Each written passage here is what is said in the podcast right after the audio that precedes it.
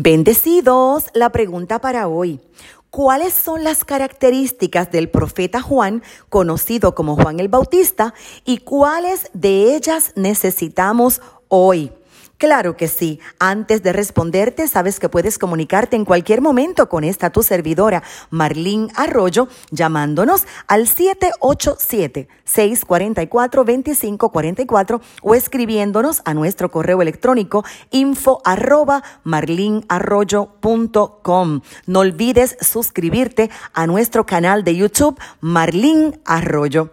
Quiero comenzar eh, leyendo las palabras del historiador Flavio Josefo cuando describe al profeta Juan, también conocido como Juan el Bautista, y luego voy a hacer una breve aplicación a cómo debe ser la iglesia hoy, cuál de esas características o atributos nosotros debemos imitar en la iglesia del 2021. Dice el escrito de Flavio Josefo, pero algunos judíos Creían que el ejército de Herodes fue destruido por Dios, realmente en justo castigo de Dios para vengar lo que él había hecho a Juan llamado el Bautista, porque Herodes lo mató, aunque era un hombre bueno e invitaba a los judíos a participar del bautismo, con tal de que estuviesen cultivando la virtud y practicando la justicia entre ellos y la piedad con respecto a Dios. Pues así, en opinión de Juan, el bautismo sería realmente aceptable, es decir, si lo empleaban para obtener no perdón por algunos pecados, sino más bien la purificación de sus cuerpos, dado que sus almas ya habían sido purificadas por la justicia.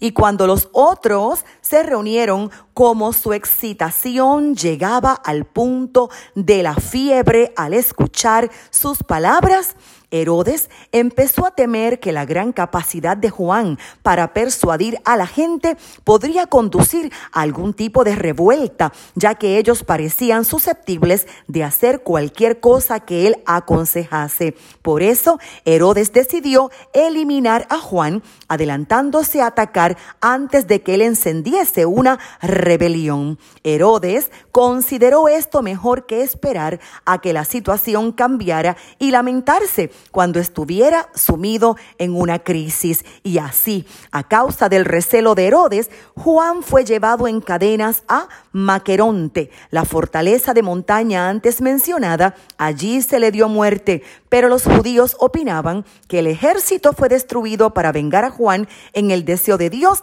de castigar a Herodes. Punto. De todo este párrafo eh, escrito por el historiador Flavio Josefo, quiero destacar cómo era que se veía al profeta Juan, conocido como Juan Bautista, que tenía una oratoria tan impresionante que era capaz de excitar a la gente al punto de la fiebre, a las personas que escuchaban sus palabras. Así que, ¿qué podemos aprender del profeta Juan? Número uno, la iglesia del 2021 necesita ser vibrante, entusiasta, con pasión y alegría por lo que Dios está está haciendo, que cuando llegan a un lugar, el mundo sabe que la iglesia llegó. Número dos, reverente, porque el profeta Juan era reverente. Una persona reverente se goza por lo que Dios está haciendo con otros y tiene comprensión del mover divino y sabe sujetarse a autoridad. Número tres, su enfoque es el reino de Dios, edificar a otros.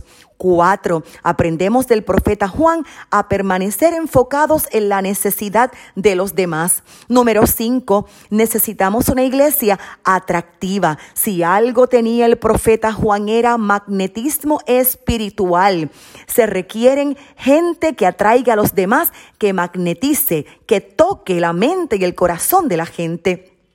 También gente admirada por la sociedad, porque no podemos, eh, no podemos eliminar de la historia que realmente Herodes admiraba al profeta Juan. Número ocho, gente positiva con un destino excitante. Número nueve, gente ungida, gente que sacude y que confronta el pecado progresista, gente que no se ajusta a moldes, gente que rompe moldes, gente confiada en el Espíritu Santo y sobre todo gente que, que ministre como Jesucristo. Jesucristo ministraba con palabra, ministraba con la mirada y ministraba con el tacto también. Hablaba, observaba y tocaba a la gente y asimismo lo hacía el profeta Juan. Esta, esta pregunta y esta respuesta es una gran oportunidad para nosotros hacernos una autoevaluación si somos siendo efectivos con la gente.